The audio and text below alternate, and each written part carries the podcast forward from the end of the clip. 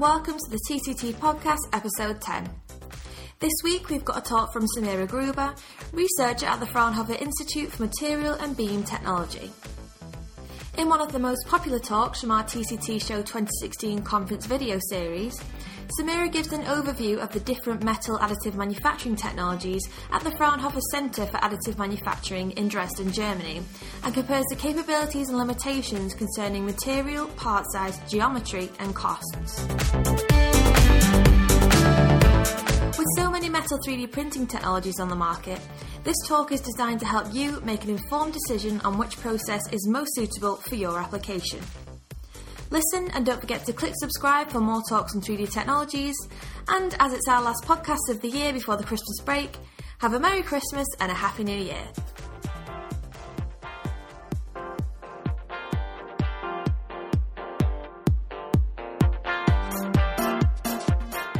My name is Samira Gruber. I'm from the Fraunhofer Institute for Material and Beam Technology in um, Dresden. And uh, just a short introduction about the Fraunhofer Gesellschaft for those of you who might not know. Uh, we are a huge research organization that does applied research in Germany. We have over sixty-six institutes and uh, twenty-four thousand employees. Uh, we are financed uh, forty percent through industry revenues, thirty percent through public revenues, thirty percent uh, basic funding, and uh, Dresden, which is uh, in the east of Germany, considers itself also to be the Fraunhofer capital since since uh, five institutes, five branches are situated there. We work closely together with the University of Technology, so uh, it's a it's a research hub with uh, over one thousand six hundred fifty employees, just uh, Fraunhofer. So when you look at the institute where I work, uh, we have uh, lots of different groups, and we focus on laser materials processing on the one side, and then surface engineering and coatings on the other side. Uh, and additive manufacturing and printing was founded in two thousand fourteen when it became clear how huge the potential is for additive manufacturing. And uh, we started with surface cladding, uh, saw the potential for additive manufacturing, and then started looking into other Um, A M processes for metals especially. So we started uh, just seeing the potential, but also the research that still has to be done. And uh, I'm proud to show you my workplace. Uh, it's the Center of Additive Manufacturing in Dresden, where we combine lots of different A M processes.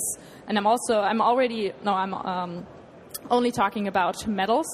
Uh, so... Uh, We, we concentrate on uh, selective laser melting, electron beam melting, laser powder deposition, laser wire deposition, and we also have hybrid machines. And uh, what we are looking at is not only the, the processes itself, but also the materials we can use, the materials that uh, can be qualified for additive manufacturing, and uh, also the systems technology to see uh, how to monitor the process in order to um, get the quality of the part that we want, and try to understand the process more, try to understand uh, the mechanisms behind it, and then just improve and uh, just um, have our part in developing this technology. So first I want to do a little motivation, uh, and I'm sure most of you in this audience already know why A M is, uh, has such a huge potential, but I still want to list a few things. Uh, you have complexity for free. Um, you can use lattice structures, you can reduce uh, assembly uh, with manufacturing everything in one step. You uh, don't require tooling, for example. You can qualify new materials uh, that are in powder form, for example, and uh, use them for new applications. You, do, you can do functional integration. That means you can do uh, cooling channels that are already built in in the C A D um, file and then produced in one step, or you do a gradient where you have different densities um, in the part. For example, um, there's an example of a bone structure where you have um, dense structure on the outside and then a spongy structure uh, on the inside. And those forms would not be possible with conventional machining, and uh, give just new opportunities and applications. Also, if you look at customized products in small batches, Uh, in the dental industry, for example, it's, it's uh, highly evolved already to use additive manufacturing processes um, because you are flexible with the geometry and you um, don't require extensive tooling like you did in the past, and uh, to just adapt the geometry uh, will just give you the same amount of work you have to do um, for your manufacturing process. So there's a huge potential for new applications. Um, and what I think one of the biggest questions for companies that are looking into A M is, well, it's nice to know that I have all this potential, but how do I actually choose the right process? And how do I know uh, what process is right for me and my product? So uh, I want to talk about this question, and hopefully I can give you a little insight on maybe how to answer that question. And this is uh, partly what we do at uh, Fraunhofer I W S to help companies find that way. And since we have this wide range of um, different processes available in our institute, um, we have a very broad knowledge too of those technologies. So what I would suggest is start from the beginning. You have to identify the critical part in your portfolio that has high costs or is high risk. Um, this can be due to uh, hard-to-process material or uh, complex geometry.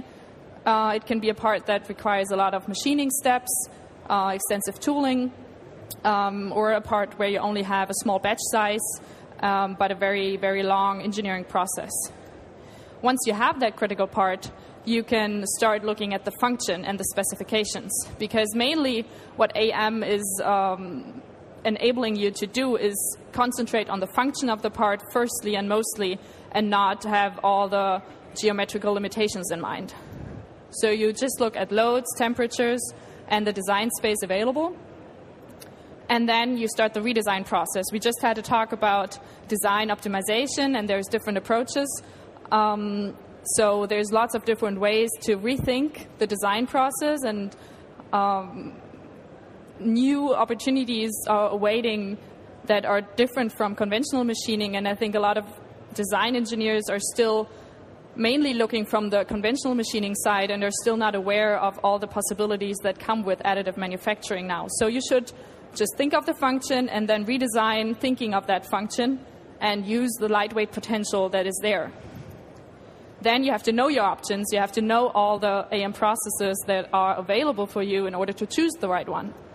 So you need to know the pros and cons. Then you choose the right process and the material you want to use based on your specifications, based on your knowledge on those processes. And then you have to do a final iteration with the design uh, phase, because you still have some limitations in geometry. You still have um, limitations. It's not, um, there's not unlimited options with additive manufacturing. There's, just like any other technology, you still have some restrictions you have to um, just keep in mind. And then you can finally manufacture your part, hopefully. So I'm going to talk more about four of those steps. And um, of course, we as a Fraunhofer Institute would just walk through all of those steps, steps with you together. But now, since I only have twenty minutes and time is uh, counting, I'm just going to focus on the four. So redesign. We already had this talk uh, earlier or just now about topology. And uh, I also use that uh, optimization strategy um, because it's the, the common to use right now. And uh, this is basically what you already heard in the last talk, so I'm not going to talk about it too much. Uh, you have the design space, you use the software that's already available, and uh, you optimize the topology, um, but you have to redesign um, what's coming out of the topology optimization, and that requires a lot of time, like um, the presenter before me just said. And then you have to validate, you have to, you can do another shape optimization, and then you have the part uh, that's optimized. Another approach could be uh, just use nature and, and look at bionic systems. Um, for example, the, the bone uh, that has different gradients, uh, different material um, densities on the outside and on the inside, and there's lots of other optimization strategies that um, I'm not even going to cover here, but uh, what, I, what I'm trying to say is you have lots of different um, approaches, and mostly or most of them were not available with conventional machining, but are now a possibility when you want to use A M. So the designer has to um, just grasp all those possibilities and incorporate them into his designing process now. Know your options. Um, so what I'm going to talk about now really quickly is just what uh, in the metal additive manufacturing technologies you have and uh, what we have in our institute. So you have powder bed processes and you have direct laser deposition. Uh, with powder bed you have um, a layer of powder that's spread, um, an energy source that selectively melts the powder. The powder bed is lowered for one layer, a new coater um, spreads a new layer, and then you repeat the process until the part is built. So uh, and you can use either laser or electron beam as the energy source. That's one approach. Um, the other approach would be to get the powder exactly into the focus of the laser or the, the energy source, uh, and that would be direct laser deposition, and you can either use powder or a wire um, as a supply.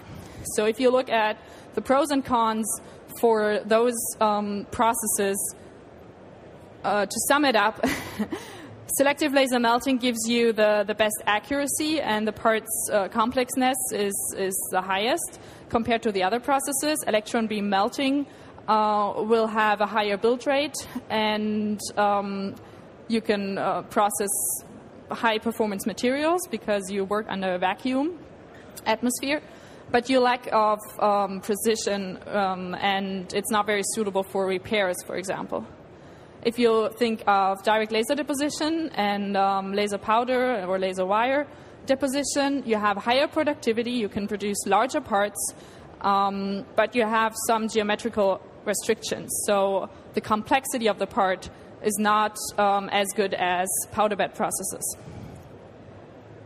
So what we have uh, at Fraunhofer I W S is a Renishaw A M two fifty and A M four hundred. So uh, we can use a two hundred watt laser or four hundred watt laser. Uh, we have a build chamber, uh, two hundred fifty times two hundred fifty times, or yeah, times uh, three hundred sixty millimeter square, um, cubic square, cubic. And uh, we are processing um, challenging materials, and the applications are mostly medical, aviation, or tooling. The other machine powder bed process we have is the ARCAM E B M A two X.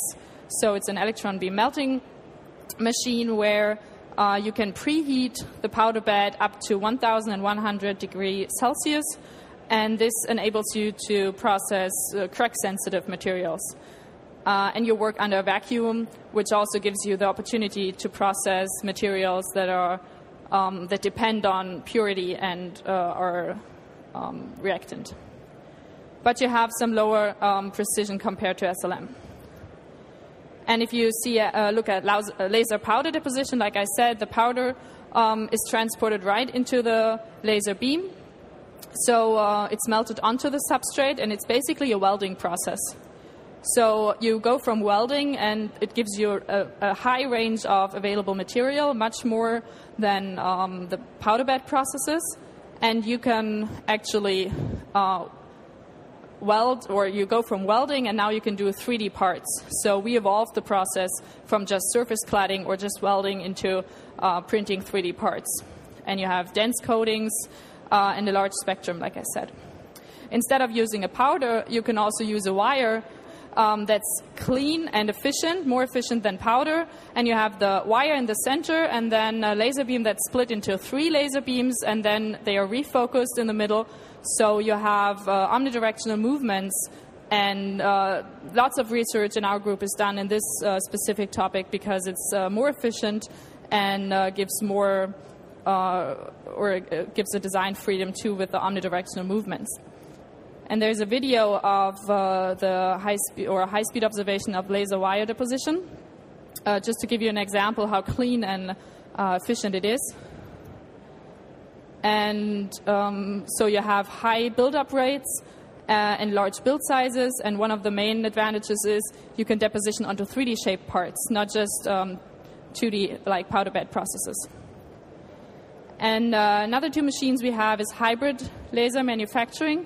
So we have a laser tag and a robot system where you combine directed laser deposition and milling or drilling. And uh, so when you know all the processes, you can compare them uh, depending on, for example, the part size, the surface quality, the resolution, the wall thickness, complexity, material, and then you have to look at the part that you originally want to be manufactured and then compare the limits and capabilities of the processes and then decide. After having chosen the right process, you have to re-enter the design stage, like I said before, and you have to um, take in the geometrical limitations from the chosen process. Those conclude, for example, overhangs or the an anisotropy in building direction, as you can see here. Um, warping is a big problem uh, with bulk, fit, bulk um, features, and uh, to prevent warping, you can either redesign or you, uh, for example, strengthen the support structure. So we haven't even talked about how to design support structures, but in metal A M, uh, that's also a very big part of the design process. And uh, another example, uh, how, how difficult it can be to, or how... an example why it's not so easy to just have the C A D file and then print it. Uh, if you have high aspect ratios, thin walls, then you can have lots of deformation um, in the process. So you have those limitations for every process, sometimes even for different materials, and you have to know um, some design guidelines that right now lots of research institutions are working on, and also companies, to give you as a designer those design rules. But also, of course, experience will be a huge part to help you uh, find uh, the, the right design in the end that's optimal. So in summary, um, I would say A M is not everybody's best option.